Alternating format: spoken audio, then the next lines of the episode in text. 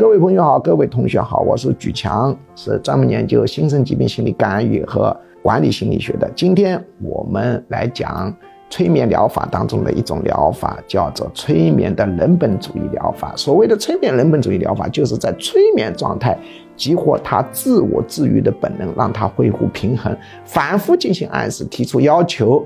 然后让它来自动平衡，这就是属于人本主义疗法。当然，具体的操作方法很复杂，不适合于短课讲啊。